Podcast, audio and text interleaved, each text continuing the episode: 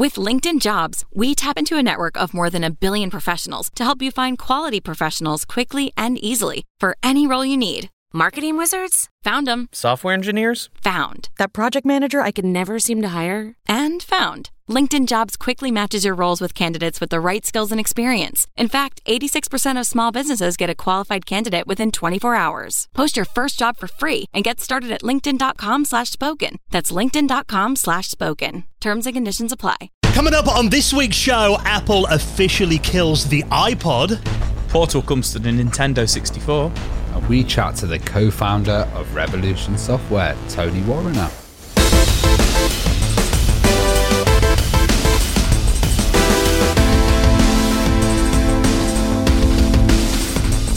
The Retro Hour podcast is brought to you each and every Friday with our friends at Bitmap Books. Now, one book you should definitely check out from them, The Secret History of Mac Gaming, the new expanded edition with 70 extra pages, 60 new images, and a fascinating reminder of the important role the Mac played in the history of video gaming. You can check that out and the rest of their retro gaming books at bitmapbooks.com. Hello and welcome to the Retro Hour podcast, episode number 327, your weekly dose of retro gaming and technology news with me, Dan Wood. Me, Ravi Abbott. And me, Joe Fox.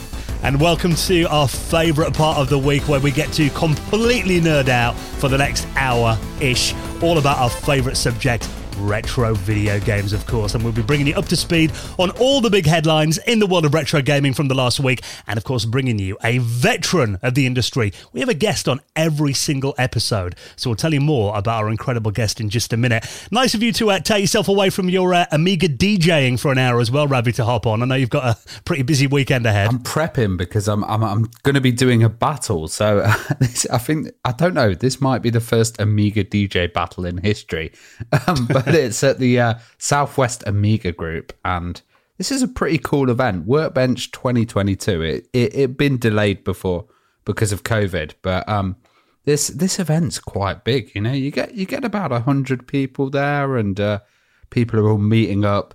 They're showing different projects. You know, the guys from Retro Games Limited are there, and they're going to be showing their A500 Mini and doing like a presentation on it as well. So there'll probably be some more info and like a kind of show and tell there. And I'm going to be DJing Hoffman, who is the actual creator of the DJ software that we're using. So I think he's going to kick my ass. I've been preparing tunes and I'm nervous, and it's going to be live streamed as well. So we'll put a link in the show notes so you folks can check that out. How do you decide who wins the battle then? Is it because I don't normally decides? I think so. Right, okay. I think it's going to be like we have a little section each, and we play our tunes, and then the audience kind of votes on it. And I don't know if we get a prize. I want a prize, but even a chocolate bar would be good. The pride is the prize. The pride, yeah. So not that you're using your massive audience on this podcast every week to your advantage and telling every Retro Hour listener to come online and vote for you. If it was a virtual one, we could spam it, couldn't we? But you have to be there in person, yeah. So you're doing that this coming weekend on Sunday, yeah? On Saturday night. Tomorrow, yeah. Listen to the show when it comes out on Friday. We'll link that up on our socials, and I'll stick it in the show notes as well. You've been actually out and about again this week. Went to the Birmingham gaming market for the first time. Yeah, I did. It's not the first time, the second time I've been to that one. It might have even been the third time, but yeah, it's the second one since COVID, since lockdown and everything like that. Second one in Birmingham, but yeah, that was really fun. I need to stop spending so much money, but it is really cool. I go with my friend Jason, and like, it keeps happening, like, oh, you Joe from the Retro Hour, like every, you know, I say keeps happening, but it keeps happening when I'm with Jay, and like, and it's really nice. I'm always like, oh yeah, I'm kind of thing, like, you know, nice to meet you, etc. This particular person didn't tell me their name, unfortunately, but he's just like, are you paying these people? Like, it's crazy, but it's just like, look, it's like-minded people. We're at a retro games event. Were they in a Brummie accent though? Are you Joe from the Retro Hour? No, they wasn't. But no, it was really, really fun. It's just great getting out, you know, and just seeing people and talking to people and saying, you know, even people who aren't fans of the show and stuff, but just seeing familiar faces, you know, talking to the vendors who are always there and stuff. So it It was really, really cool to get out. But it was missing battling Amiga DJs, I must admit. That would have been really cool. Everything needs battling Amiga DJs to make it better. Yeah. So yeah, very busy summer ahead. Lots of stuff going on. Of course, we'll keep you up to date with where we're going to be over the coming months as well. Let's get into this week's show, though, because we've actually got an incredible guest interview that me and Ravi did last night, actually, with that Tony Warriner. Now, he was the co-founder of Revolution Software. And, you know, I mean, we've done episodes about, you know, Beneath a Steel Sky, a couple of episodes about that. But I mean, God, Beneath a Steel Sky, you know me, I'm a huge point-and-click adventure game fan, and I'd rate that game up there in my top 5 of all time. Just an incredible game. Well, they were a great adventure software company, and kind of Laura the Temptress was a huge one, and then Beneath a Steel Sky, and then it went into Broken Sword later on. And it was a really kind of unique period where they were changing from floppy disk format, and they were getting into CDs, so there was stuff like voice acting that was getting added. But also, like, Tony's got a really big history with Charles Cecil, who we've previously had on the podcast, who was the other founder of Revolution. And, you know, there's just some fantastic stories about, like, programming in the early days, the relationships between companies as well, and you know, Telecom Soft and stuff, the Darling brothers, and there's just a lot of history and connections in this interview, and it's a really interesting one. And I think, like you said, we've had Charles on the show, but it's always nice to kind of get the other side of the story, because that's the thing we say. I mean, we often get people who've maybe worked for the same company at similar times, but you generally find that you get a completely other side of the story, and it's a much more rounded picture, isn't it, getting someone else from the same company? Yeah, and it's nice, and it's kind of like, how did you guys meet, and then how did you develop together and work and end up kind of building into this great company? And he's actually got this book coming up, From 8-Bits to Revolution, and we're going to talk a bit about that. And, you know, this is a really interesting interview. I'm sure you guys are going to like it. Yeah, so Tony's coming up on the show in around half an hour from now. Before then, of course, every week we keep a beady eye on all the stories that are happening in the world of retro gaming. And we actually have a little, I've got a Facebook tab where every time I see something, I just click on save. And then end of the week, we've got a nice little collection. We all do that. And obviously we have a Discord as well, where our listeners kind of dump stories in there too. So if you ever spot anything you think would make a good news story, join us on Discord, because I don't think we've talked about Discord on the show for quite a while now, have we? No, and it's quite good. Like, we have different sections in there as well, and we have like the backers chat, and we have a new one, which is the music channel, which Kat demanded. And it's pretty cool having the music channel, because you can just like share some cool tunes, and you know, there's a lot of like similar culture and stuff that goes with video games as well. Yeah, so this is one that a lot of people posted in our Discord. And a headline that's been everywhere over the last week, that Apple has finally officially retired the iPod. Now, there is an article on techradar.com that put the subheading in there, the iPod plays its last track. Now, of course, we're not talking about, you know, the old scroll wheel iPods that got discontinued, probably about 10 years ago now, I think, didn't they? But we're talking about the iPod Touch. Now, I must admit, I didn't realise they even still sold the iPod Touch. Yeah. I know a lot of people that got iPods because they didn't want kids to have phones and have that kind of phone connectivity, but have the iPod and have something that they could play with. And it was a cool kind of device in that way. I knew they were still going, but that's because I follow Metal Jesus, and I know he's a really big iPod fan. Like, he like buys, he does videos on them and stuff. Like, he tries to collect like every single variant and stuff like that, which is really interesting. But I didn't realize, you know, kind of like when the iPhone came out in 2007 and stuff, and around the early 2010s, like when iPhone really blew up, I didn't even realize like the touch was a thing.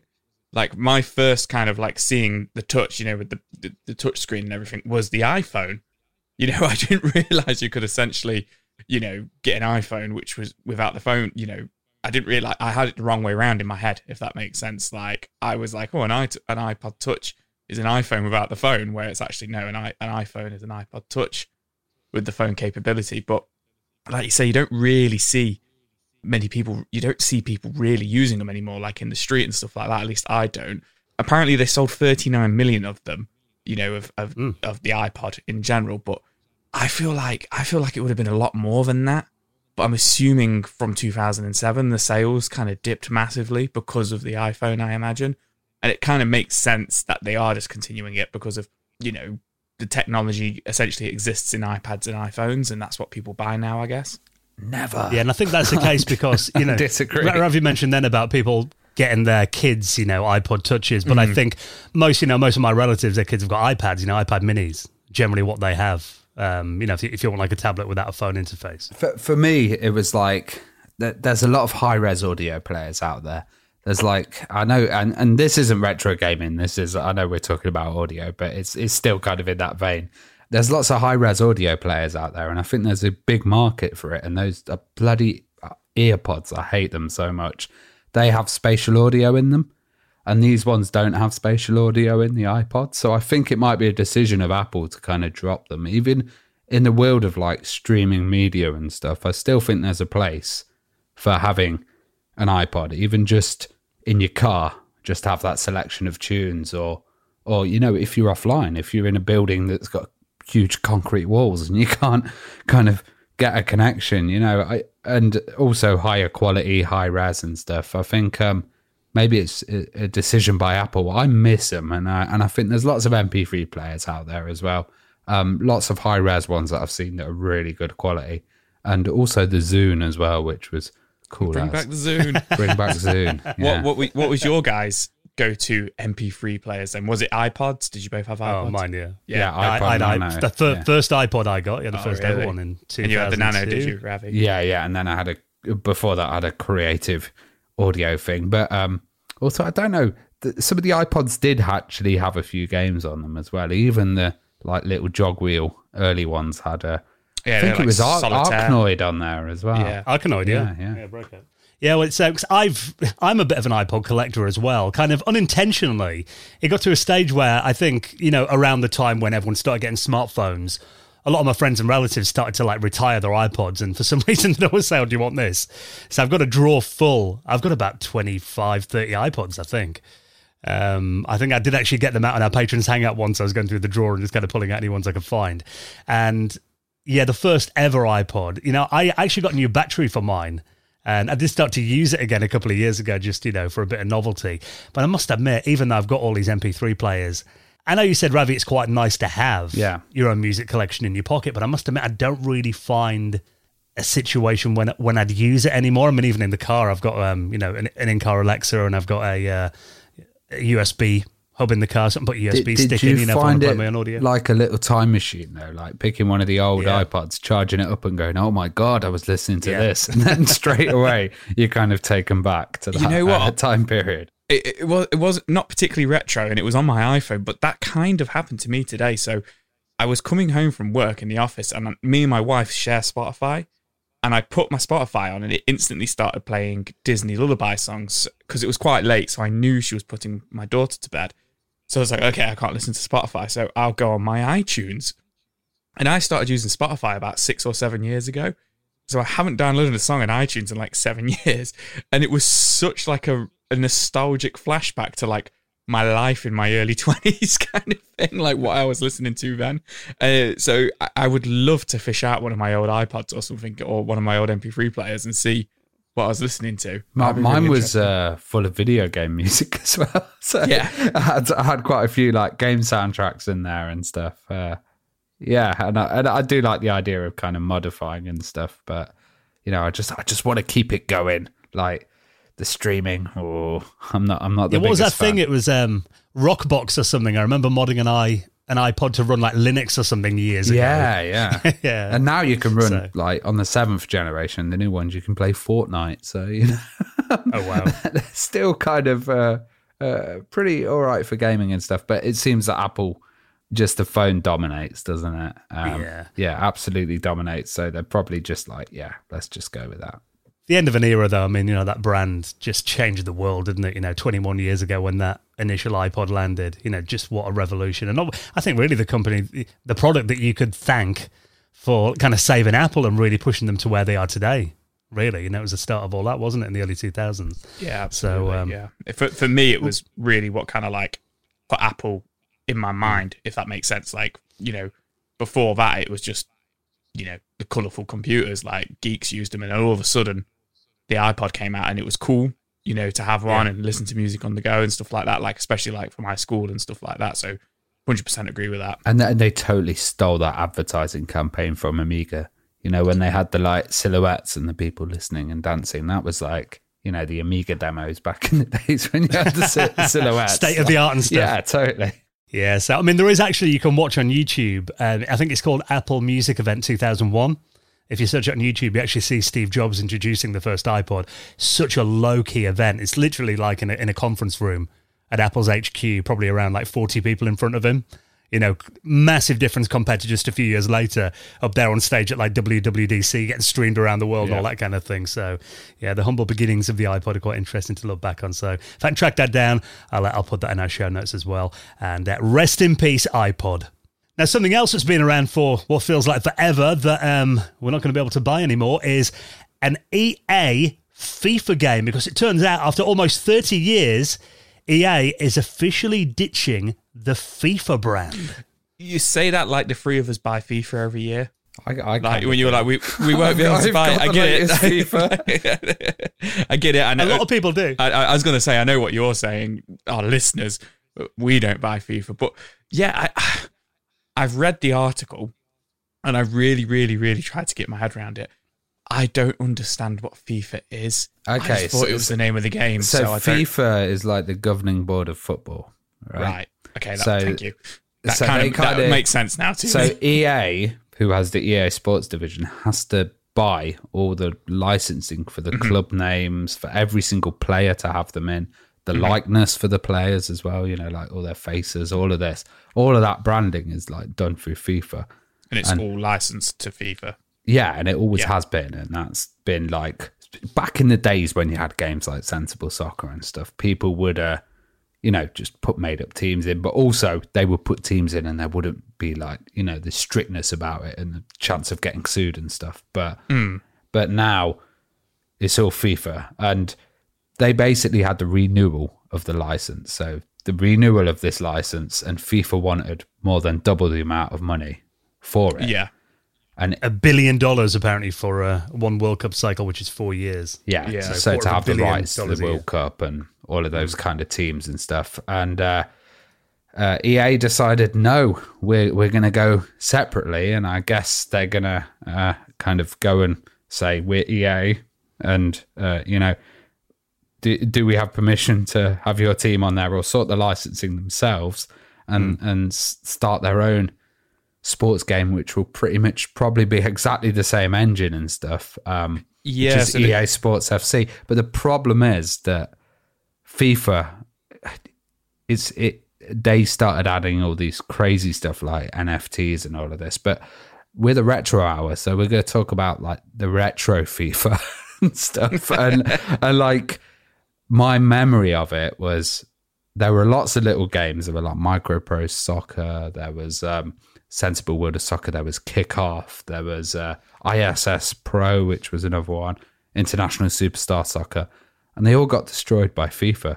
FIFA ended up dominating, and it was just that continual release, constant upgrading of the technology. It was kind of like GTA, you know, how GTA just kind of upgraded with the technology and the style, and I just remember it as like when I was a kid, we'd be playing FIFA and there was this one version. I think it was FIFA 96 or something. And it was basically the referee could only give you a red card if he actually came to you.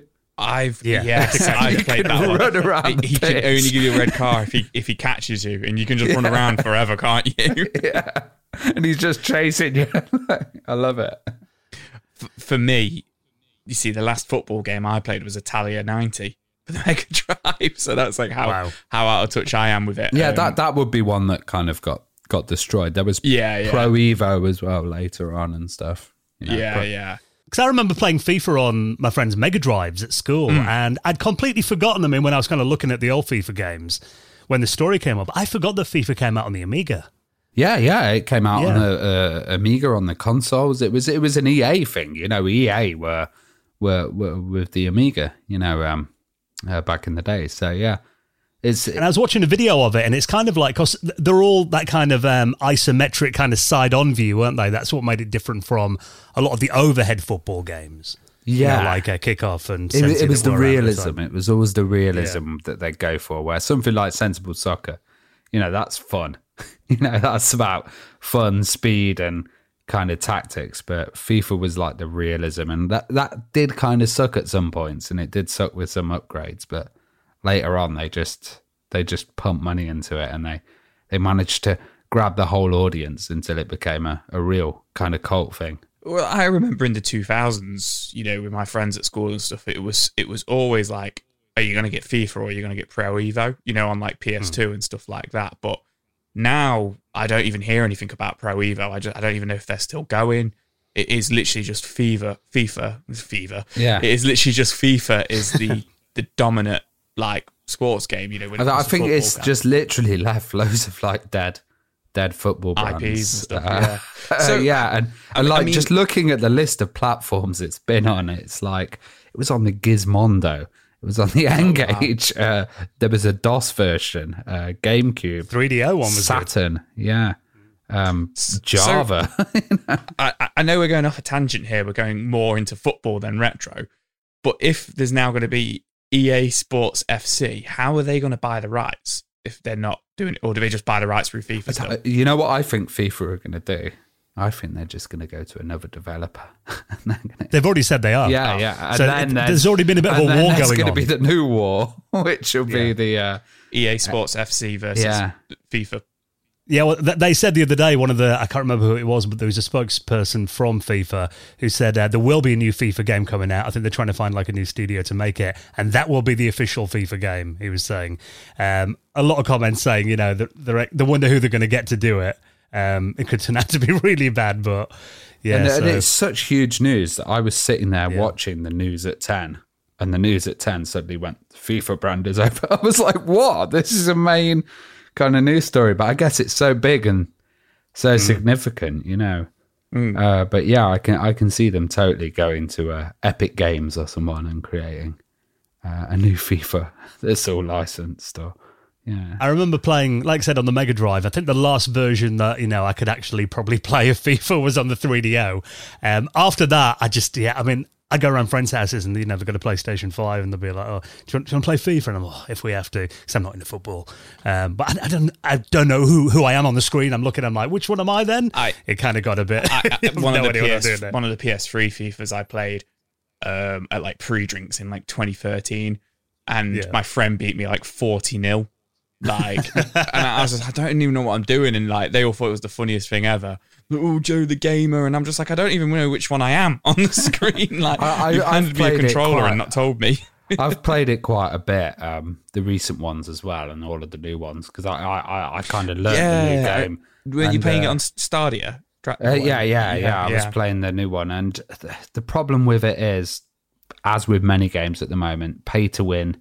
NFTs, digital products that you can buy, that all kind of makes it a bit unfair. And I really didn't like the way that it was going. And you get that with so many franchises nowadays where, you know, you can spend all this extra money and earn bucks and dollars and all of this stuff. And yeah, it just wasn't my kind of game. I'd play it solo. I wouldn't connect with anyone online. I'd, you know, just stay in my own world away from all of that kind of stuff. Stick to the Mega Drive version, rather. Yeah, exactly. You can't get a pay-to-win on a cartridge. You know what it does mean, though, now that there's going to be no more EA FIFA games? Does that mean, like, charity shops are suddenly going to run out of games in, like, 10 years? Run out of FIFA games, which are dusty on the shelves, maybe. They'll be using it as, like, roofing and stuff. I've tiled my house with old FIFA 2009 for the Xbox 360. Because there were so many versions. It came out every year and every console. Do you remember FIFA Street as well, which was another one that they did on the... I think that was on the Dreamcast, and they had a whole like street football thing, and they tried it was PS2 as well, yeah. I remember all that. Yeah, totally tried to change it, yeah. Yeah. It was definitely, I mean, there's not many, I can't think of any other franchises in, you know, video games history that's been on that many platforms and has lasted that long, you know, 30 years. That's incredible. So big change coming up in football games. So we'll keep an eye on that story. And if you want to check out this article, reminiscing on some of the classic ones on Eurogamer, I'll link that up in our show notes at theretrohour.com.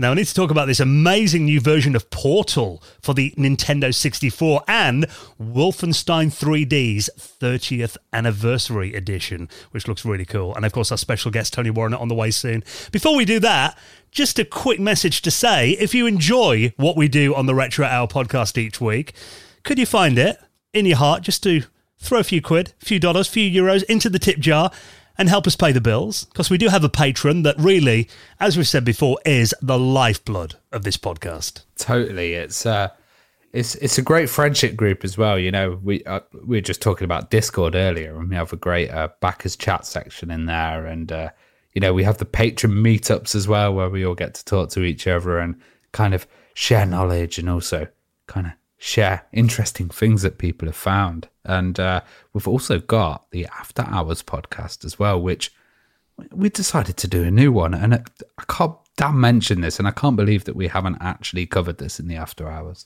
Yeah, we're doing a Nintendo 64 special. So I'm Joe's like, I am literally like, yeah, I'm like licking my lips to that. It's like I could talk about N64 all day. So as soon as Dan suggested it, I was just like, yeah, you know, N64 was such a big part of my childhood and stuff. So if you want to hear me blabbering on about the N64 for about an hour or two on the After Hours podcast, then definitely this month is a good month to sign up. And you know, how many episodes have we done that now? Have we 23? I was going to say, if we passed 20 now, so you will unlock all 23 episodes and 24 episodes as well. Some of them are like 2 hours long. They're not just limited to kind of 1 hour, you know, because we're so passionate about the subjects, you know, so you do get a lot.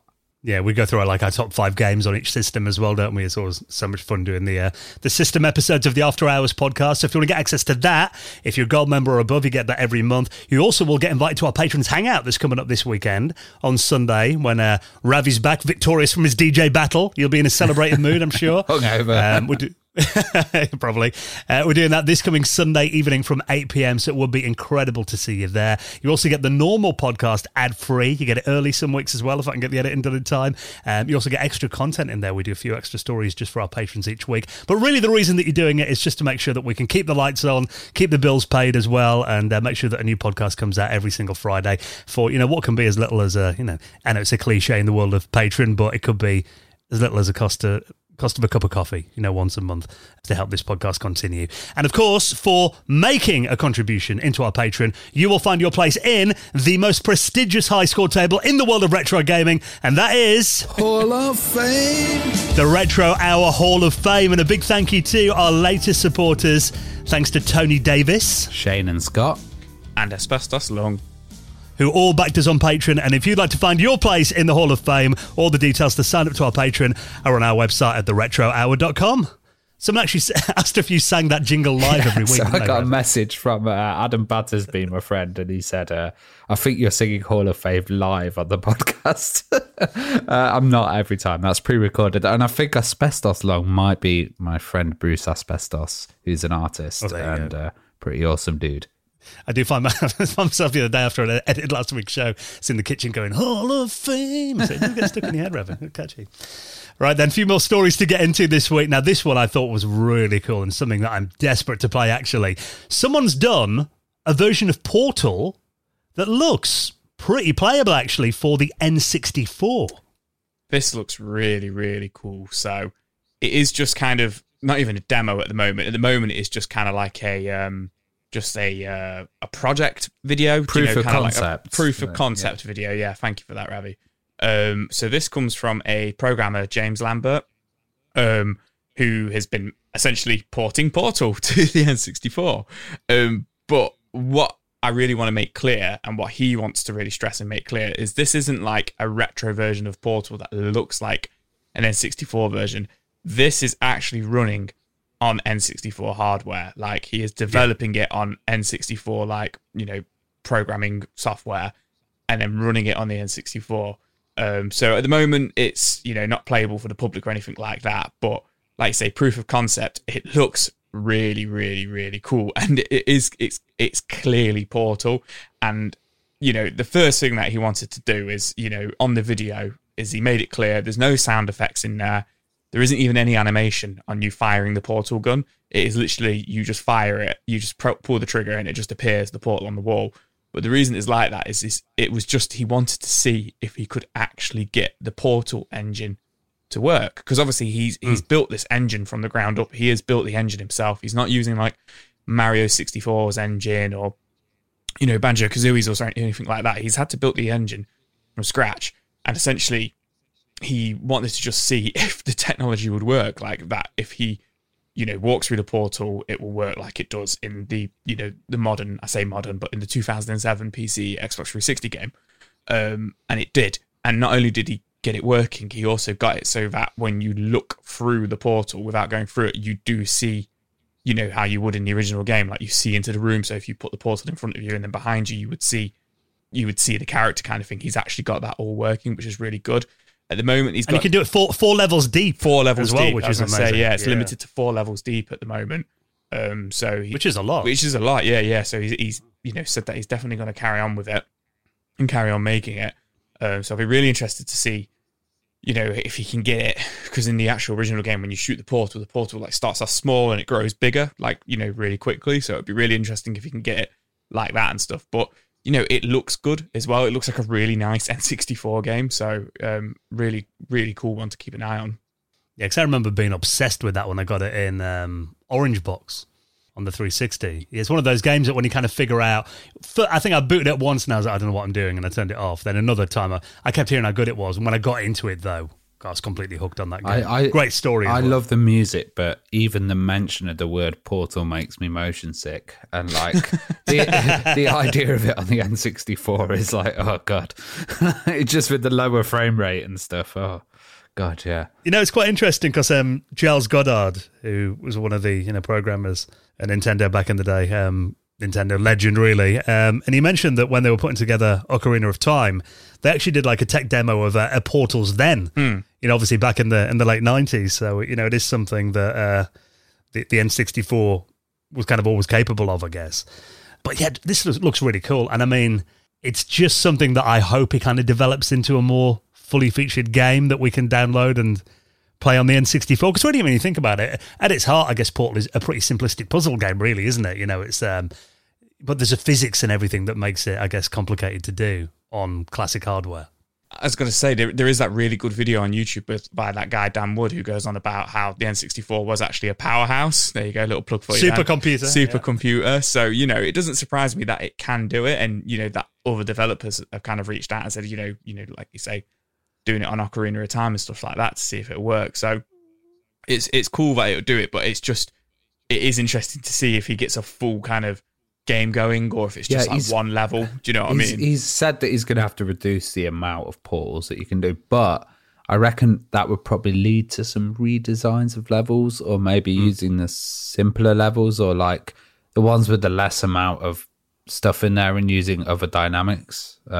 Yeah, I think what we might end up with in the end is like a 6 level or 10 level, like simple kind of like mode. Like, you know, he won't necessarily port the levels from the original game. He will just make some small levels himself, maybe. I think that's what will happen. I can't see it being a full port in the end, just because of it won't. I just can't see it running or fitting. Do you know what I mean? I mean, obviously it'll be on like an EverDrive or on a ROM or something, but you know, for it to actually run on N64 hardware is going to be a tough job, but also a massive labour of love. You know what, those works. I mean, I love Portal 1 and Portal 2, and it's made me realise saying this, you know, we haven't had a new Portal game for 11 years now, which, you know, that's such a big series. It kind of feels like it's long overdue, like Portal 3 or something. It's the whole Valve can't count to three thing, isn't it? Yeah, exactly. So it is good for Portal fans to have something new to play, though, so hopefully we'll see this coming out for the N64. A game that celebrated a big anniversary this month, and obviously a legendary game. Talk about industry changes. Wolfenstein 3D celebrated its 30th anniversary on May the 5th, when that game first came out back in 1992. I remember seeing that. I mean, you know, I've talked about how I used to randomly go to Ryman's The Stationers, the stationery shop, to see all the cutting-edge new PC games, quite bizarrely back in the day. I do remember playing Wolfenstein in there, though, and Doom, and just being blown away at that game when I first saw it. But now, 30 years later, some fans have actually made a 30th anniversary edition of Wolfenstein 3D. Yeah, this edition looks pretty good, actually, because it's supported on DOS. So, you know, you're going old school, but it's also supported on SDL. And SDL, if you don't know about it, it's Simple Direct Media Layer. And it basically means that it can be worked on different hardware and operating systems. So Amiga OS supports it, later versions, and the kind of PowerPC ones, RISC-OS, Haiku, Linux. So, you know, there's a lot of options for this. And I think it's quite cool, these mods being released and like a lot of extra content. Yeah, I mean, they've actually done, I mean, it's a fan-made, unofficial expansion pack for Wolfenstein 3D. So they've got 30 new levels in here, which is massive. 10 levels in each new episode, 2 new guns in there as well. And also, I think this is quite a useful feature they've put in the game too, an auto map for orientation purposes. Because I'd often find that with, because, you know, Wolfenstein is very much a maze game, isn't it? And I don't know whether it's just the way my brain works, but whenever I play games that involve mazes, I generally end up getting lost and getting really annoyed at myself. Yeah, I mean, I get lost with a map even in the early Doom games. So I don't know if one on Wolfenstein 3D would help me that much, to be perfectly honest. Yeah, the problem with Wolfenstein is a lot of levels look very similar. And well, there's all the secret doors and stuff like that in it as well. But, I mean, if you get to blow away Hitler, I'm sold. Robot Hitler. Mecha Hitler, isn't it? Yeah, I think he was removed in some versions, but then in other ones he was allowed. So he's going to be in this one because it's a mod, isn't it? So, yeah, it's got to be. So this looks loads of fun, and it's just dropped now as well, so you can download it for free. And only 961 people have downloaded this so far, so get on this. I'll link that up in our show notes at theretrohour.com. Now, before we get into our chat this week with Tony Warriner, the co-founder of Revolution Software, talking about some classic adventure games, let's give a big thank you to this week's sponsor, and that is our wonderful friends at ExpressVPN. Now, obviously, we've all got our phones with us at all time, and I don't know about you, you know, my iPhone is by far my most used computer, my most used internet device. The scary thing is that we all know this, you know, deep down, that your phone collects so much data. Your phone carrier can record all this as well and spy on whatever you're doing. And, you know, some carriers like Verizon in America have even admitted that they're doing this. They say it's so they can get a better understanding of your interests. But in reality, we know what they're doing. They're collecting this to sell to advertisers. So, I mean, not everyone's comfortable with that. You know, some people don't mind. But thing is, if you want stuff like, you know, the sites you visit and what you've been up to online to be your personal business, then why don't you check this out? ExpressVPN. Now, Ravi, I mean, you're our resident, you know, privacy advocate. You have been as long as I've known you. And ExpressVPN is a service that you've used for as long as I've known you as well. Oh, totally. Like this, it was essential. I recently went on holiday to America for a month. And before I could get my kind of contract sorted, I was connecting to so many Wi-Fi networks in airports, random hotels, totally unsecure places, really, just to get that kind of connection and get some data. And every time I went there, you know, I fired up ExpressVPN, and I knew that I'd kind of be safe. And yeah, it's really awesome. It's really fast as well, really simple to have on all your devices. So I had it on my laptop. Had it on my phone as well. And yeah, just a really great service. Yeah, and it's dead easy to use as well, isn't it? Literally tap a button. So simple. You just select the country you want to be in, connect. And I could also watch stuff from the UK whilst I was in America at a really fast speed. Yeah, now not only do they shield your web browsing, but ExpressVPN protects and encrypts all of your network data, so you can stay private even when using apps on your phone as well, whether it's, you know, iPhone, Android, even a tablet user as well. ExpressVPN works on all your devices. The best part is one subscription can be used on up to 5 devices at the same time, so you can get, you know, the whole family on ExpressVPN.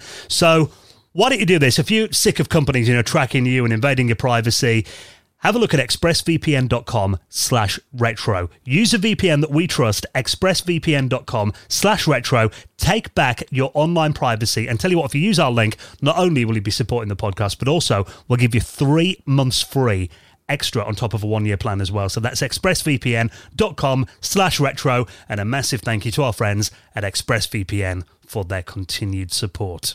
Right, next time we're going to get some incredible stories from our special guest, co-founder of the legendary Revolution Software, Tony Warriner, next on the Retro Hour podcast.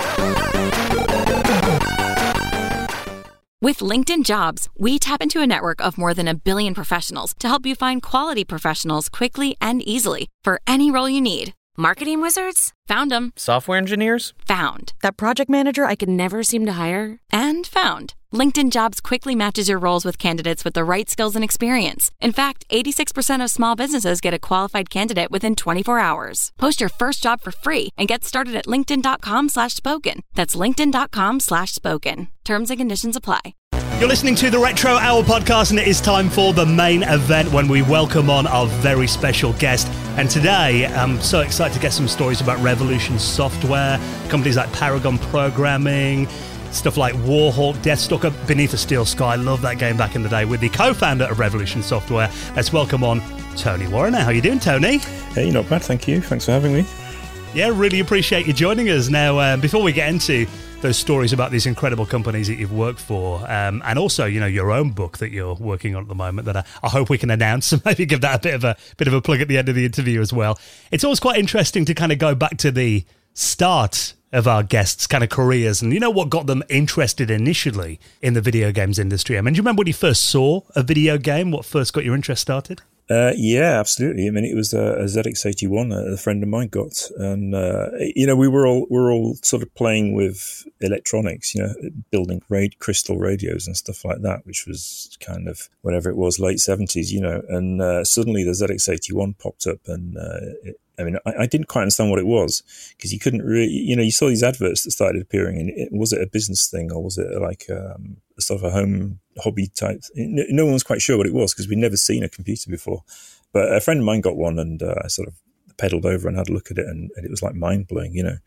This thing, it just did all sorts of different things, and you could make your own thing, make your own programs. It was just mind blowing, because it was just so much more dynamic than the electronic type things we were playing with.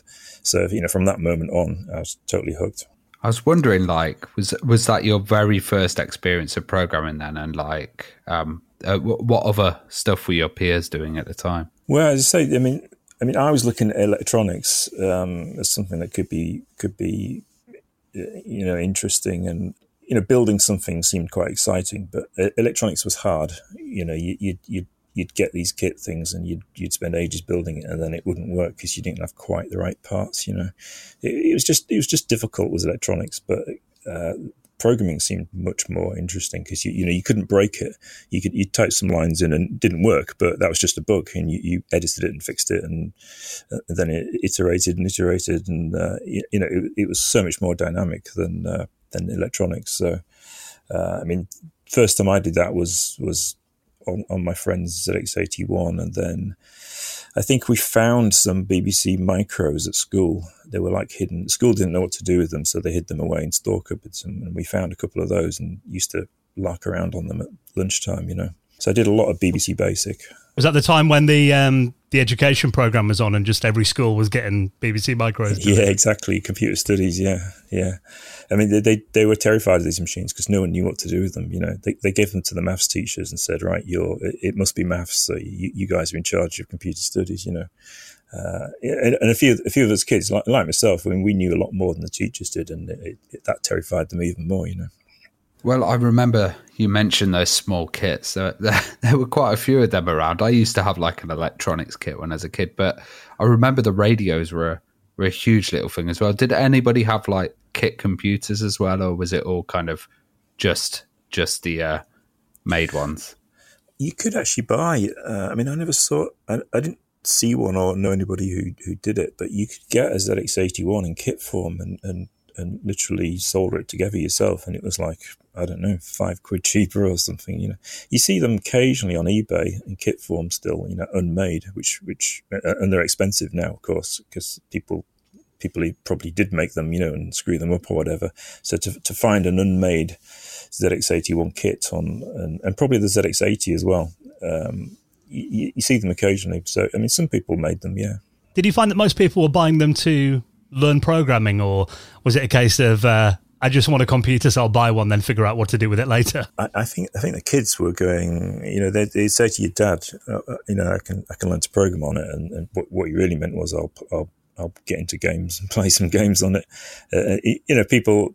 A lot of my friends, we all started programming and made a bit of progress, and I kind of went a bit further and learned assembly code and stuff, and that's where you got serious about it, and most of my friends, they kind of veered off and just ended up playing games, you know. Well, you also had an interesting system. It's called a Computers Links. Yeah. We'd never actually heard of that before, and it seems like it was a kind of British micro. Can you tell us about that and, like, what was available for it and what kind of stuff did you do on it?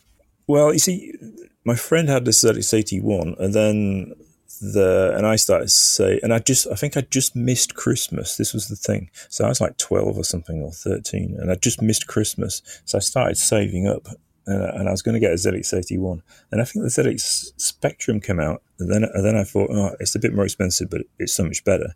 So I switched to saving up for a ZX Spectrum, and then this other thing called the Lynx started appearing in advertising, and I read some stuff about it, and I thought this might actually be better for programming, because it had a thing called a machine code monitor, which I didn't really understand what it was, but it was a program that just slightly helped you mess about with assembly stuff. So I kind of thought, this would be better, and I quite liked the spec on it, and it had it was a Z80 processor like the Sinclair machines, which I figured was the one to go for. And it had a proper keyboard, and I thought, I just like the look of it and I like the advertising, so I kind of switched and started saving up for that instead, because it wasn't, these machines, they weren't actually too expensive, surprisingly enough.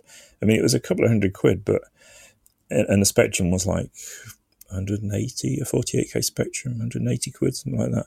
So it didn't seem that much more to keep on saving, you know. I mean, it was a lot of paper rounds, but it seemed like a thing to do, and I often go for slightly strange offbeat decisions and choices. So the Links, I mean, the Links seem like an interesting alternative way to go, you know, but it turned out to be a disaster, because they raised some money and they designed what was a pretty nice machine.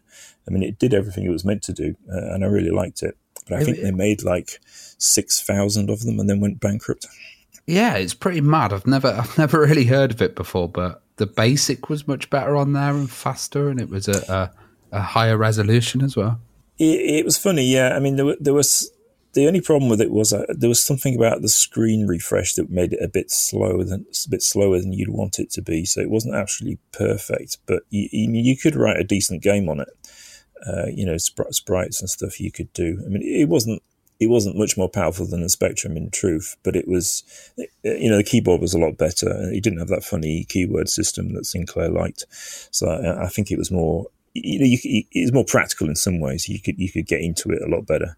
So, you know, it was good to have, but it didn't last, certainly. There was like 2 games for it, I think. there was a Pac-Man game, which I've still got the cassette for, but that, you know, not much else. Was that why you decided you wanted to make your own games then? Just a lack of software, or what kind of got your interest there to start programming games yourself? It's just I don't know. I just like making things, and you know, the possibility was quite exciting. You could do anything. You could write any game, and it just appealed. You know, it was just cool. And then, you know, you started reading magazines like Crash and Zap, and in those early years in the 80s.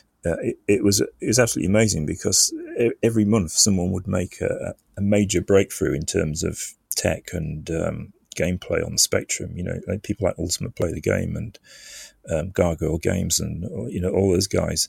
That every month the games would get better, and it was just totally exciting. You know, you just couldn't believe what was coming out, and just to be part of that, the idea that you might yourself come up with something great was. It was just so much more exciting than the rest of the world, you know, if you see what I mean. I read that your first game was Obsidian, and I read that, is this rumor true that you actually suffered a bit at school in terms of your studies because you were working too much on that game instead of revising for exams? It's absolutely true, yeah. I mean, it's a story often told, but I mean, I'd fallen out with school in a big way. So, I mean, they blocked me from doing the computer course that we spoke about earlier, because they. I mean, I was not a good student at school. I didn't really excel in any way, and I was like bottom set on pretty much everything.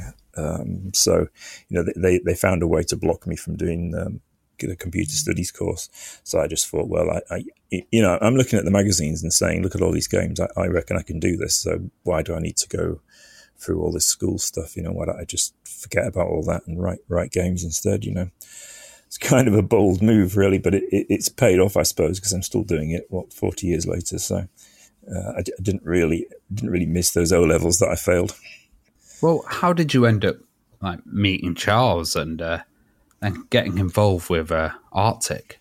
Well, I switched once the Linux had gone down. I then saved up again and got an Amstrad CPC 464, which was ultra perfect. You know, it was amazing because it solved all the problems with screens and graphics, and it was a lovely machine. And then disk drives came out for it, so you could seriously, you could much more seriously develop stuff and not have to save things on tape and go for all the disasters that would entail. So you could really get into programming properly on the Amstrad. So, this was like 1985, I suppose, and I just started writing this game while the exams were on, and finished it sort of in the late summer. And then, what you did was you made your demo and you put it onto a load of cassettes and sent it off to all the publishers. My mother looked through the local Yellow Pages and saw that there was a company called Arctic, which was about 20 miles away from where we were. So she said, well, send it to these guys, because if they're looking for people, you might go work there, which is exactly what happened. So, I posted it off to Arctic, and I got a letter back a few days later from this guy, Charles Cecil, who said, come and have a chat to us because we like the game. And the rest is history. Well, what was the relationship with Firebird and Arctic? I know they work together. And not initially. It was very much an Arctic game, and then I suppose towards the end, Arctic was in a kind of difficult. It had had a lot of success in the earlier 80s, the Spectrum stuff, and then it started to suffer a bit towards the mid to late 80s, kind of the time that I was there. Really, it was starting to go down, and they were kind of hoping Obsidian would pull them out of the hole, and it didn't quite really. And we wrote another game in there called Ultima Ratio, and that was an Arctic production. And then I guess they started licensing stuff out just to try and raise money towards the end. But there was a lot of weird things going on, and Charles said, I've had enough of this, and he formed Paragon Programming, which the task for that company was going to be to do porting work for US Gold and people like that. And he said, come and work for this company. So me and the other guys there, we all jumped ship from Arctic and went to work for Paragon. I was going to say, when Charles kind of went off and started working with US Gold under Paragon, did you kind of see this as like, right, US Gold, they're bringing in big titles. This is going to be a good kind of partnership for the future in Paragon? Yeah, well, it was just something to do, really. My idea was always to write original games, but we weren't really sure what to do. And Charles said, "Look, this is a good opportunity, and we'll earn some money doing this, and then we can think about originals when we've got some money in the bank, " So we did like I think I probably did two or three games at Paragon, and it was actually doing pretty well. But too well, in a way, because US Gold then turned around and said, "Well, Charles, you're doing all our ports for us. Why don't you come and actually be development manager in Birmingham and run the show?" So Charles said, "Yeah, that's not a bad idea." So he went off to US Gold, and I sort of was left kind of scratching my head a little bit. So and that company was down in London, so I trained it back to Hull and embarked on a bit of freelance work for a while. And that's where you started doing Deathstalker as well, which amazingly had David Whittaker as well on board doing music. Yeah, well, that again, we just me and my pal Adam Waring, who was previously at Arctic, we just sat in a flat in Hull and wrote a game each. And, I did Deathstalker, he did Ninja Massacre, and we wrote them in 4 or 5 months, I suppose, maybe less than that. Made a demo tape and sent them off to Codemasters. We thought was the right place, and sure enough, they accepted both games. So then we were just like working for Codemasters, and they were pretty cool and pretty interesting. Well, what drew you to the Amstrad, and why did you think that was such a good machine? Well, mostly because of the chip it used. To be honest, it was Z80, so it looked like a Super Spectrum, And we kind of thought, well, we've been burnt a little bit with these other machines that have gone down, but Amstrad seemed pretty kind of bullish about everything, so it seemed like a safe bet. And the way you got a monitor, a really nice monitor with it, and the floppy disks were coming for it, and it kind of ticked all the boxes, you know. I kind of thought it was a safe bet. I mean, in truth, it did well for a couple of years, and then it was a little bit too late. You know, like 16 bits were starting to be talked about as the Amstrad got going. I mean, if that machine had been 2 years earlier, it could have been a massive success. You know, but I mean, it did all right, but it was never Spectrum sized. You know, but it was a great machine, absolutely great machine. What was the kind of process of porting then? So, you know, you did Deathstalker for the Spectrum and the Amstrad. Was there a kind of way of porting the code over, or was it kind of a total redo for each platform? Well, what I had was, because prior to this, somewhere sliced in the middle of all this that we've talked about, I worked for a little bit for a company called Cascade in Harrogate, and there we did a game called 19 Boot Camp. I don't know if you remember the song 19. Yeah, Paul Hardcastle. Yeah, that's it, yeah. So, Dan's DJ career credentials coming through. Paid off. It was quite a funny song, actually, but it was like number one for like 6 months or something. But Cascade had done, this thing called 50 game cassette, and earned a fortune from it. Like the boss was driving a Porsche and all this sort of thing. And they had this company up Cascade in Harrogate, and I got a job there instantly, having gone to see them. I mean, it's a bit convoluted. We did this thing. We did the Deathstalker things, and then all that blew apart. So then I went to work for Cascade, and what we found there was they were using a system called PDS, which was you'd get a very early Amstrad PC, like an 8086 based thing, an Amstrad 1640 it was. And it had a hard drive, which was like astonishing. I'd never seen a hard drive before, and it had but it's basically there was a board inside the PC and a ribbon cable that went into the back of a Spectrum or an Amstrad, and you would write your code on the assembler program, press a button, and it would shoot it down into the Amstrad or the Spectrum, and in like half a second your game would be running. It was an absolutely brilliant system. There was all sorts of wild things happening at Cascade, and the whole thing blew apart. But in order to finish the game, I said to them, "Look, give me a couple of development kits, and I'll finish the work, and then we'll all go our separate ways." So I finished this game for them, and I came out of it with 2 dev kits, and that's what we used to write Deathstalker and Ninja Massacre. And it was largely the same code, to be honest. I mean, you had, you know, Spectrum had a different screen and kind of input methods, but the games were largely the same thing, slightly different graphics. But it wasn't too difficult to make the same game work on both machines. At least I don't remember a problem. I don't remember it ever being difficult, you know. We interviewed the Olivers, and, you know, they were doing Codemaster stuff, and they said they used kind of exactly the same method. Yeah. Of kind of firing it down. So maybe it was like standardized in that part of the industry then? Yeah, I mean, anybody seriously writing Commodore 64 or Spectrum was using PDS. There were a lot of pirating of those boards as well.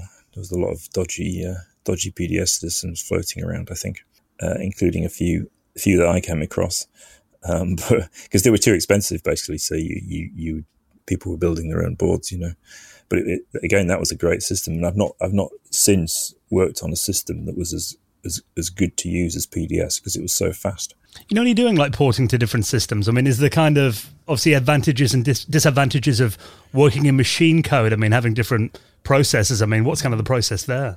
Well, I mean, the thing is, you're either 64 with a 652 chip, or you were a Z80 target, and if you were Z80 as I was then, you know, you 95% of your code would be the same for Amstrad or Spectrum, and then you'd probably have a little thing in the. I honestly can't remember how we did it, but you'd probably have some sort of decision point in the code where you would either say this is the Spectrum version or this is the Amstrad version, and if it's the Spectrum one, then this is how you draw a sprite, and if this is the Amstrad version, then you use this code instead, you know, and you would toggle which the target was, and it would change the program and fire it down, you know. That's pretty much it. It was pretty simple, really. I was wondering, you did a title called Arcade Trivia Quiz, and that that was an interesting little title, and it also had like a kind of questions editor, which is pretty cool. Yeah, like a kind of add-on. Did you see any versions that people have made or anything? And what's the kind of history behind that title? The history of that title is quite funny, actually, because that was going to be a Codemasters game. That's where we fell out with Codemasters. They turned a bit strange because we did Deathstalker and Ninja Massacre, and they really liked those two games, and they did quite well with them. And then they didn't really work with us on what we would do next, so we kind of came up with some ideas, and they didn't like them. And then we thought, we don't have any money. The way it worked was there was no advances, and you'd write a game, and then it would go off to market, and there'd be quite a gap between you sending off the final master tape and actually getting any royalties, because the royalties would be every 3 months, and there'd be like 2 months prepping the like manufacturing tapes and all of that stuff. It's quite a slow process. So you'd write a game, you'd have no money whatsoever. You'd write a game, send it off. They'd say, okay, that's great, we accept it, it's going to go off to publishing, but you wouldn't see any money for 4-5 months, something like that. So we were all absolutely skinned with our dev kits and wondering what to do next. So we thought, we'll do one of these pub trivia, because there was these machines in the pubs where you'd play the trivia questions like Trivia Pursuit, but on a arcade machine type thing. We'd been playing these things down the pub. And we thought, why don't we just do one of those? And it'll be so easy, because all you need is questions, and then the front end is like super simple. There'd be nothing to it, we could do it in a week or something, So we had this brilliant idea. And first of all, we couldn't sell it to Codemasters, and then they backtracked slightly on the whole thing and decided it was their idea and that we couldn't do it. So we all fell out, basically. They did their own. If you look at Codemasters' back catalogue, they actually did their own version, which is what they threatened they would do. It was all very strange. We couldn't understand why they didn't just get us to do it. So there's two versions. The one we did, which went to Zeppelin Games up in Newcastle, and their version as well, I think. And they did a Fruit Machine one as well. So they did a pub trivia, because everything was simulator in those. Everything was a simulator at Codemasters. So they did a pub trivia simulator, I think, and a Fruit Machine simulator, and we did ours that went to Zeppelin. But once it went out, I mean, that was the end of it. I never got a penny for it. I don't think they sold any either. I mean, you never see it on eBay or anything. I think I have a copy, but that's as far as it goes. Might be really rare now. It might be worth a lot on eBay. It might be, yeah. Well, like, I heard that you guys looked at some Sierra titles before, and what did you kind of think of those Sierra games? Yeah, well, Charles said, "Come and let's get together, and I'll tell you what it's about when we get there." So, two of us from Bytron, this company was called the Aeronautics people. We basically didn't know what Charles wanted, but we thought we'll see what he has to say. So we drove up to the very northern tip of North Wales, where Charles's family has this little cottage thing. And we met there, and Charles had a PC unloaded from his car, and he said, "Look at these." And we had Leisure Suit Larry and a King's Quest game, and we spent like a day playing those games. And Charles was saying, look, down at Activision, we handle the UK publishing for Sierra, and these games do pretty well. Could you write the same thing? Could you write the engine? And we looked at it and said, yeah, it looks all right. It's just sprites, and stuff. So we said, yes, we can do that. So Charles said, okay, go away and think about it and play about with the tech, and we'll get back together again in a few months and see where we are. So, he had an interest in adventures, because he'd done a series of them at Arctic much earlier, like Adventure A, Adventure B, Adventure C. There might have been a D as well. So he already had an interest in adventures, but then he saw them again in the graphic adventure form at Activision, and obviously he knew all about the market, because they were selling them, so that they had all the intel. So that was where all of those things came together. I mean, he knew me, that I could program the games, and he knew the market. He had an interest in adventures, so all these things came together, and that was basically the beginning of Revolution. And obviously around that time, I mean, Lucasfilm games were one of the leaders in adventure games as well, you know, Maniac Mansion, Monkey Island, Loom, games like that. I mean, in terms of like the, you know, the technical side of it and the way the games worked, for a couple of years it felt like they were still kind of figuring out how to do user interfaces and that kind of things. Did you take much inspiration from those games then, or how did you kind of figure that out yourself?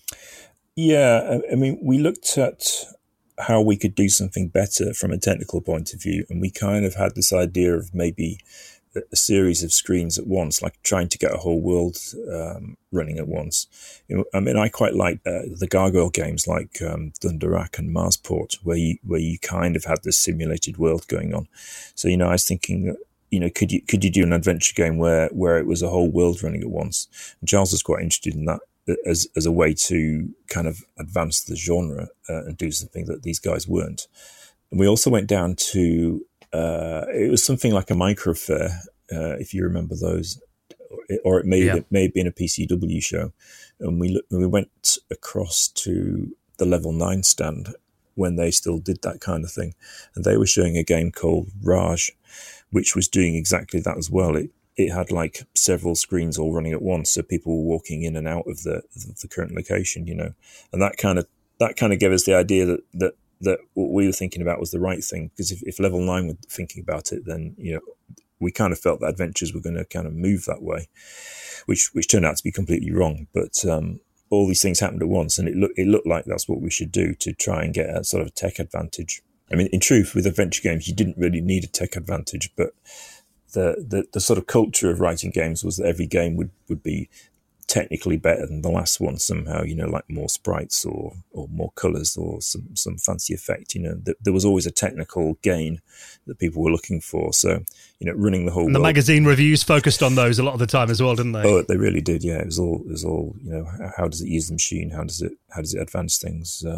So, yeah, you know, we could have just written a normal adventure game with a single screen and made a really great game. And it probably would have been fine, because you could have just had great graphics and a great game, and you know, an adventure game would have been okay, but you know, we said let's try and push it, and it proved to be quite valuable, because we wrote this demo where we could absolutely demonstrate that we had these characters walking in and out of a kind of separate. You know, we had a screen with what we call the Zen Garden, and there was like a shed with a doorway, and we could kind of prove that we were having characters walking in and out and bumping into each other and stuff, and Charles would take this off to Microsoft and people like that and say, look at this tech, it's going to be amazing, you know, and people liked it. They were like, wow, this is something new. So, you know, it did its job in that sense. Well, like the rivals that we've mentioned had their own kind of game engines, and like you've been talking about the virtual theatre, and a lot of people know about the Scum engine and the Sierra interpreter. Was it a bit of a challenge to kind of implement a whole engine, and was that like the immediate thing that you did when you very first like started at Revolution? Yeah, we started working on that engine, and it was not that difficult. I mean, it was bigger than anything than I'd done before, but you know, it was manageable, and in those days there was no internet to distract you, so we just kind of zoned in on it and hacked it out. You know, it was like real old style, just hack a game out, and you know, we'd often go up to Wales where there was even less distraction. You know, there was nothing in Wales. There wasn't even a pub to distract you, so we just wrote tons of code really, really quickly, and fairly soon we had the whole thing working. You know. But I mean, key to it was a scripted language that we invented, which other people were doing as well. You didn't try and all the puzzles and dialogue and stuff and all those things that happen when you interact. You know, they weren't coded in assembly like the engine was. They were written in a higher level scripted language, and all these other games they all did the same thing. And we didn't know they did, but later we found out that everyone was doing the same thing, and we just invented our own version of it, you know. So it was actually, I mean, the history is that by the time we did Broken Sword, we gave up on the whole running world thing because we couldn't think of gameplay that fit it very well. Mm. But the scripting language turned out to be the most important thing by far, and that was used. The iterations of the version that we wrote for Lure the Temptress, they were that that system was used right through to In Cold Blood, probably even Broken Sword 3. That's like really important because, you know, having a kind of an arms race with these interpreters and engines, like, you know, Sierra Games to me, because they were using the Scum engine until like later titles came out, they felt a bit dated. And then having something with like a bit of a higher level of AI or you know, a bit more technology in there really seemed like a cutting edge thing and could actually, you know, sell an adventure game because the fan base was huge back then.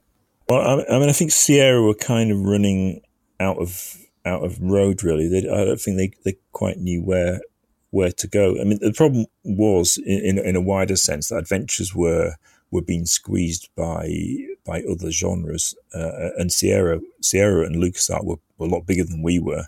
And, you know, they'd built a whole big company just doing these quite simple, I mean, technically simple, although, you know, in terms of design, they were quite sophisticated, but they were quite simple, but big but simple games, and they'd built a huge business on it. And then things started to turn, and they were in trouble. You know, Revolution was a bit smaller, so we ended up sort of ducking and diving and being pushed this way and that into slightly different genres when it got really tricky for adventure games. But yeah, you could see them all kind of going into like kind of film stuff. So like, you know. Obviously, Sierra had the crazy FMV stuff, and then you had like Day of the Tentacle and stuff like that on the LucasArts film, and that was kind of moving more away from the traditional point and click, but still, you know, kind of addressing that group.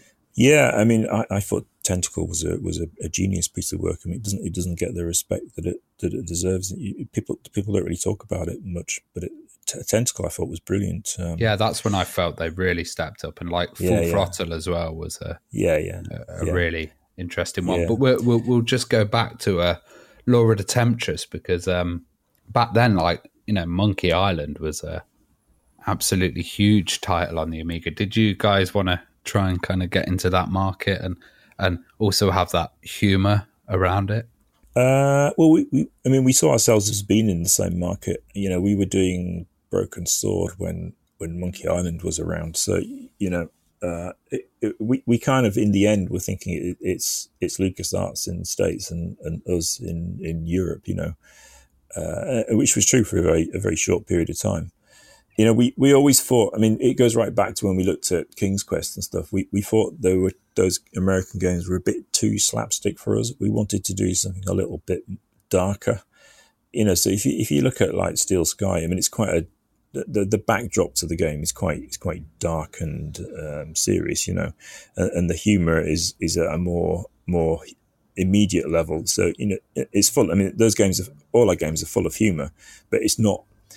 We're not selling a humorous game, if you see what I mean. You know, we're selling the backdrop to Broken Sword is quite a serious plot and story, and you know, what's happening is like, you know, properly the end of the world is coming, you know, from the Templars, but a lot of funny things happen, and that was more our British take on the way to frame the game, if you see what I mean. Yeah, I think. So I was a huge 2000 AD fan, and obviously Dave Gibbons was like involved with 2000 AD as well, and it had that kind of humour. I remember there was a robot that used to follow Dredd around and annoy him called Walter the Wobot, and he had a lisp, and it kind of reminded me of Joey from Beneath a Steel Sky. Yeah, very like Joey in Beneath a Steel Sky, Yeah, we loved Joey. I was wondering... Was that a huge task, kind of, Beneath a Steel Sky, especially the implementation of audio? Yeah, I mean, Steel Sky was probably the hardest one we ever did, actually, because it was a lot bigger than Lure of the Temptress, but we never had a budget that matched the scale of what we were doing. You know, so the thing was written really, really tightly on an absolute shoestring. I mean, it was a very close run. Was Steel Sky? You know, we could have gone down. I mean, Lure was dodgy in its own way because you know, we got caught up in the middle of the Microsoft scandal. So which actually in the end turned out well for us. But you know, Lure was difficult in its own way. Steel Sky was difficult because it was much bigger and there was just not the budget to match it. You know, what we turned out was a pretty great game. And after that, we had a huge opportunity because you know, Steel Sky did well and people liked it, and Virgin kind of looked at it and said, what would happen if we actually funded you properly? And that was how Broken Sword came about. What was kind of your relationship with Virgin? How did that get started? And well, it all goes back to Charles knowing Sean Brennan. So when he was, and that goes back into it's very convoluted. But Charles and Sean Brennan go right back into the Arctic days. And when Charles was at Activision, where he went after US Gold, he came across Sean Brennan again, and Sean said, "Look, if you ever go back into development, come and talk to me," which is obviously what eventually happened. When Sean was at Microsoft, now Microsoft went down with Robert Maxwell. Sean went across to Virgin. You know, Virgin in the early days of Virgin Interactive, they were really very cool. You know, they were kind of super ambitious, and you know, they'd throw a lot of money at promotion, and you know, the stuff they did with the Bitmap Brothers, sort of all the rock star photography shots and stuff. You know, they were trying to shake things up, and they were pretty bullish about things, and you know, their attitude to us was, well, you know, Steel Sky was pretty good. We'll fund you properly now. Do something. Do the best adventure game ever, and we'll see what happens. You know. So for that period of time, they were absolutely brilliant. Now, things later changed when the ownership of Virgin changed in America, and then the American office started to fail, and in a very familiar turn of events, you know, took its more successful European arm down with it. Well, I loved Beneath a Steel Sky, and I remember first playing a demo of that on the cover disc of Amiga format. I think it was during the school holidays, and just, you know, playing it over and over again, and couldn't wait for the full game to come out. Yeah. And it kind of felt around that time in, you know, 94. I remember, you know, Core Design released Universe that year as well. And obviously you guys put out Beneath a Steel Sky. It kind of felt like the British adventure game scene was really taking off. Tell us a bit about kind of the background of Beneath a Steel Sky from your memory then. And obviously, like Ravi mentioned, you know, Dave Gibbons been involved as well. How did the team and kind of the project come together and the idea? Basically, we had this idea of cities in Australia, and I don't know how it came about, but we kind of had cities, and we had warring cities in the outback of Australia that they're all in a big sort of void between them all, and they all hate each other, and they're all sending AI to undermine the other one, and that's what we had, and we couldn't quite bring it into focus and sort of say this is what the game is. So Charles sent myself and Dave Cummins, who wrote a lot of the dialogue in those days, and was absolute genius at it. I mean, a lot of the humour came from Dave. So the two of us got sent to Wales again, and told not to come back until we had a coherent game design. So we drove up to Wales, messed about for like 3 or 4 days, and then we suddenly realised we only had a day left, and we had to go back with a design document for Charles. So we kind of just sat down and blitzed out a design of what would happen from start to beginning in Beneath Steel Sky. And I was basically writing it on paper and handing the sheets to Dave, who typed them into the Mac. And we did this for like 8 hours solid. And at the end of it, we had basically a pretty good design document for Beneath a Steel Sky. And then it was safe to go back. So we got in the car the next day and took it back to Charles. And like probably quite a lot of that original design that we just kind of, it's just like kind of an outer body experience, just like, shit, we have to type something, you know, so type. And what we came up with was not bad, actually. So a lot of it survived, and a lot of the characters came through.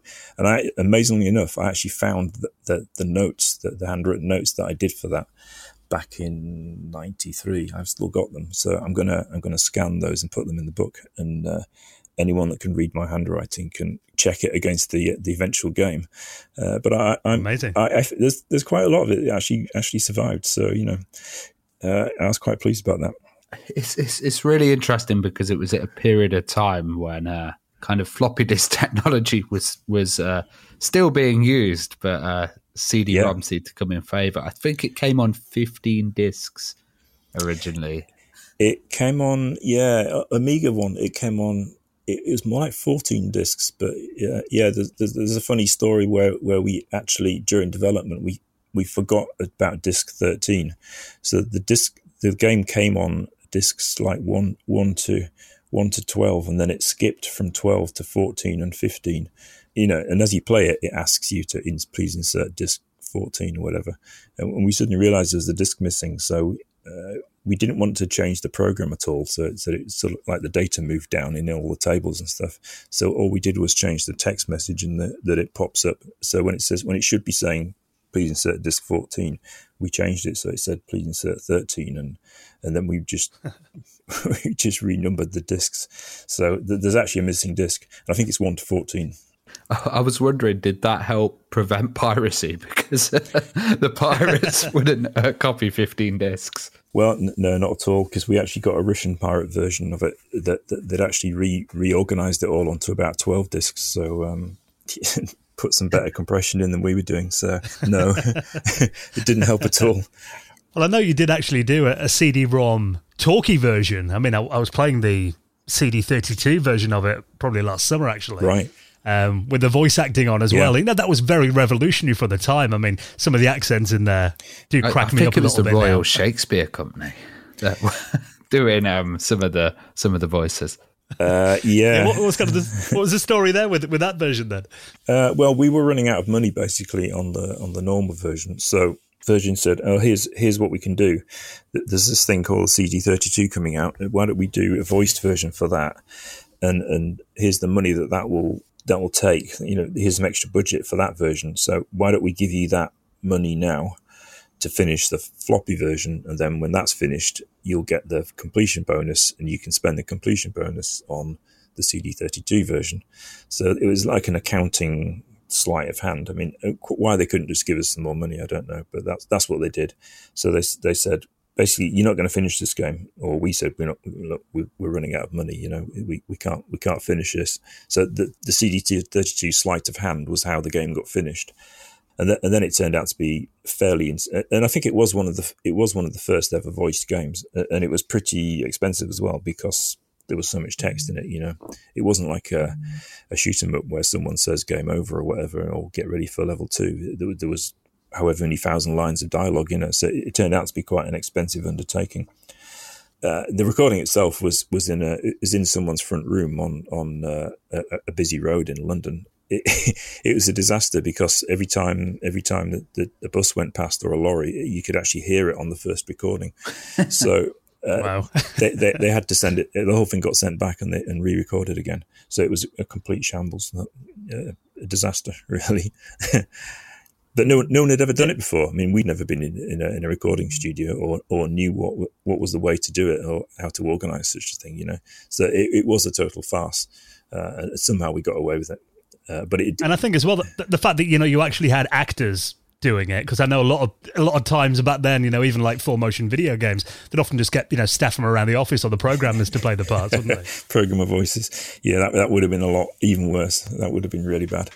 It's not bad actually, is it? The final one. I mean, the voices aren't bad at all. Apparently, Jason Isaacs is one of the actors, right? Because if you look on Internet Movie Database, if you find Jason Isaacs, who's obviously a big star now, you scroll down to the very bottom of his credited titles, you'll see Beneath a Steel Sky there, and someone pointed this out to me, and I was like, surely not.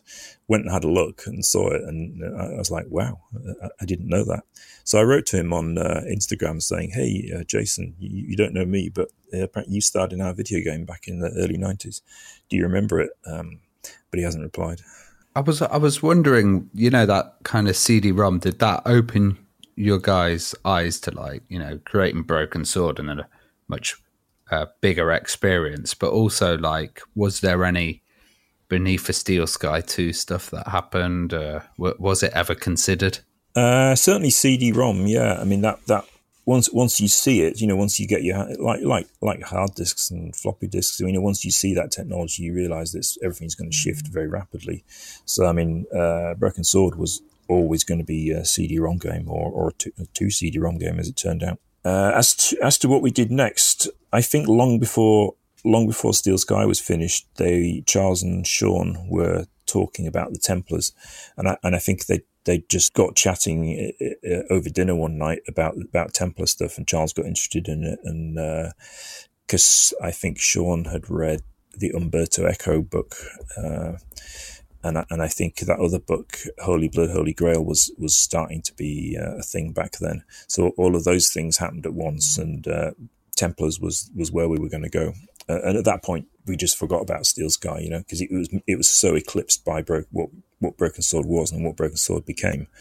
It was many years later before we started thinking, this is something we should go back to because we actually own the rights to it.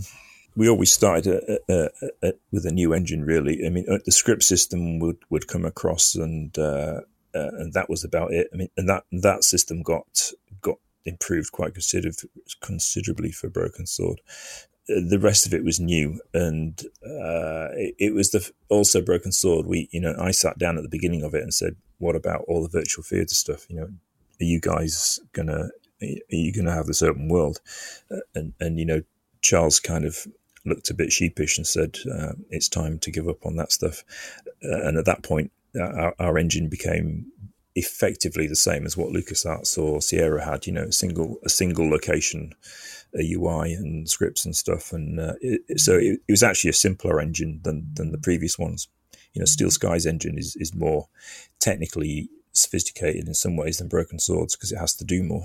Do you think we'll ever see, or is there a kind of there's a Scum VM, which kind of runs it in a virtual machine, Scum engine, and there's Residual as well, I think, for LucasArts Interpreter. Do you think we'll see a virtual theatre one?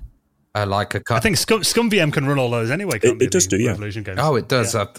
My knowledge of Scum isn't as good then, yeah. What do you think of people then playing these kind of older titles on modern systems and still yearning for them? Well, I mean, it's a great, great thing. I remember when Scum VM wrote to us and said, "Can we have your source code?" And in those days, you tended to be, I mean, as now really, you tended to be quite protective of things like source code. So it was quite a big ask in a way. I couldn't see any reason not to give them the source code and keep the games alive, because and this would have been Broken Sword era when they wrote to us, and I kind of saw it as a way of bringing Steel Sky back to life, because I still sort of had the idea that in future that it would be cool to do a sequel. I mean, everyone else had forgotten about it, and they were like, Broken Sword is the thing, and of course it was. But I wanted to do a Steel Sky sequel, so I saw Scum VM as a way of bringing the game back to life and keeping it alive, and I couldn't see a downside given it wasn't really being sold anymore. So I actually got buy-in at Revolution and sent them the source code, and they ported it over, and we always did end up giving them the source code. So I mean, they've got Broken Sword games. I think they have In Cold Blood. I'm not sure. They might have In Cold Blood as well.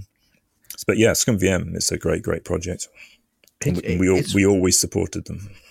It's really interesting, kind of, the way that you say that. I can see how you guys kind of, with the success of Broken Sword and all the other kind of adventure games disappearing with the rise of 3D, I can see how that was kind of seen as a huge direction for the company to go, and we're just going to cut and run and kind of go into that. Did you feel very proud and like a lot of success that the Broken Sword series was able to go onto these new platforms where other people hadn't been able to?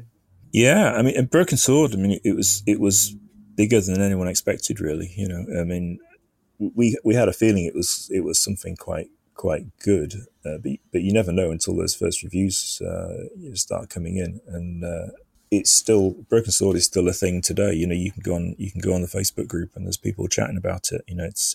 It was much bigger than anyone thought it would be, because when we were finishing Broken Sword 1, Virgin, who were at that point going the wrong direction, their new people there were telling us that adventures were dead and forget all about it, and we're never going to make our money back on Broken Sword 1, so do a really cut down sequel, please, and we might recoup. They were quite unpleasant about Broken Sword even before it came out, and of course now it's seen as a as a classic game, you know. But we never thought back then that it would come back on GBA and iPhone and iPad and, you know, all the places where it's available now. We never in a million years thought that sort of thing would happen, you know. You put it out on the PC and the Amiga, and 6 months later, its retail life is over, and that'll be the end of it, you know. That's what we expected. Yeah, I heard it. Well, Charles told us in his interview that basically it was really hard to get any kind of promotion for Broken Sword, and without getting it on a few demo CDs and a few demo discs for the PlayStation, it wasn't driven commercially. Whereas the users and the gamers actually really enjoyed it and pushed it. Yeah, I mean. It's just one of those games that people like, and you know, word of mouth keeps it alive. So it was never like the publisher at the time, they were obsessed with Resident Evil, which, you know, it obviously sold a lot more at full price, and they would just, everything was Resident Evil, which they were just crazy for it, and they were looking at Broken Sword and saying, this is just not as cool, you know, it's just not as cool. Can you do something like that? You know, we want action and blood, and you know, what's all this intellectual Templar stuff? It's too much, you know. It's too smart. It wasn't rock and roll enough for them, you know, by the end. But a lot of these people that were very rude to us back in those days, a lot of them go around now saying, "Oh yes, I was involved with Broken Sword. You know, that's one of my early works. You know, I guided that product and saw it through. You know, it's quite funny, really." Rewriting history. Yeah, history's always been rewritten. There's a lot of that around the Broken Sword, and who worked on it and who did what, and all the rest of it. You mentioned before about, you know, having these ideas for a sequel to Beneath a Steel Sky, and obviously we got Beyond a Steel Sky in 2020. I mean, were you involved in that project then? I was involved in early design, and then not beyond that, so not the production. Okay, yeah. Where did the idea for that come from then? Getting that back. That franchise back after all that time? Well, I mean, the thing was, we owned the rights to it, which was actually quite something, because the publishing industry, what they were about was taking your intellectual property rights away from you in return for funding, you know. So not many people from the early days ended up owning their own stuff, but we did own both Broken Sword and Steel Sky. So I guess after Broken Sword 5, the feeling was, you know, we could, you know, the logical, it was either another Broken Sword, and people, you know, if you've just done 4 years as it effectively was on Broken Sword 5, it's like, can we do something else, you know? So it seemed like at the time was right to have another look at Steel Sky, because, you know, people were talking about it again. It was never quite as widely known as Broken Sword was, but I think people were coming to it, and you know, the Scum VM version, and the fact that if you were a player of Broken Sword, you know, you might say, what else can I play? And people would say, you know, have a look at Steel Sky. It's not as good, but it's still pretty cool. So, I mean, it never died, you know, and it started to get its own little niche as a cult classic. And we figured there was a bit of interest, and it could be something that we'd be able to bring back to life. Well, I know you do. You've run a blog on Tumblr all about your Revolution development day. So I'll link that up in the show notes as well. But obviously, you're turning this into a fully fledged project. You're actually going to be doing a book about these tales, aren't you? Yeah, well, it's just about finished. You know, all this stuff. The reason I can speak about it with some confidence is that I've spent the last 6 months researching it and building a timeline of what happened when, and you know, who did what, and all the rest of it. I just figured that it was time to do it, because, you know, you go back to, you know, 1990, and it's quite a long time ago now, and people are starting to forget it, you know. Some people are actually dead. So, you know, if you wait too long, no one will remember it at all. So I thought it was important to try and get some of it down on paper and freeze that record, you know. So I've done a lot of research and talked to a lot of people and jogged people's memories and badgered them for documents and stuff. And I've actually got quite a good recollection now of what happened and how we made those games, and I put it all down. So yeah, that's coming in a month or so, hopefully. So if people want to keep up to date with that, where should they go then? Is there anywhere that can keep an eye on? Well, I mean, it'll when it hits Kickstarter or however I do it, obviously Twitter is a good place. I'm on there, or there's TonyWarriner.io. I think I have a mailing list on there as well, and a Discord channel. So any of those things, and keep an eye out, and I'll start talking about it more soon. It should be pretty good, because there's going to be, I mean, there's about 300 pages of text, which is bigger than I thought it was going to be. But I'm going to put in probably 100 pictures of different stuff. So it's going to be a real good thing for Revolution fans, certainly, and anyone with an interest in retro, anything retro game dev, you know. Yeah, and I think you're right. It's just important to get this stuff out there, because it's still, you know, it's such a young industry relatively, isn't it? And I think a lot of the time, because it moves forward so quickly, that's one of the reasons that we do this podcast. I think, you know, often people forget to look back a bit, and you don't want this stuff to be lost forever, do you? Yeah, and I think it's also people are interested in it now. You know, if you went back to, I don't know, you went back to 2010. I mean, some people are interested in it, but not as much. I think the whole retro gaming and you know, going back into 8-bit, there seems to be much more serious interest in it now than there used to be. You can write an Amiga game now and actually do okay from it, you know, or a Spectrum game. I mean, it's almost a commercial reality again, is so great as the interest in that kind of era. So, I mean, it just feels like a good time to do all this stuff, because it's not a thing to be forgotten and moved on from, you know, it's of value, I think. And long may it continue. So I'll put a link to your website in our show notes as well, Tony, so people can keep an eye on that. And obviously, we'll give it a mention on the show when the Kickstarter launches too. Awesome. Well, I'll send you a pre-production copy, and you can have a read. Really appreciate that. Thank you so much. And it's been incredible to talk to you as well and hear some of your stories. So thanks for taking the time to come on and be our guest this week. That was great. Thank you very much.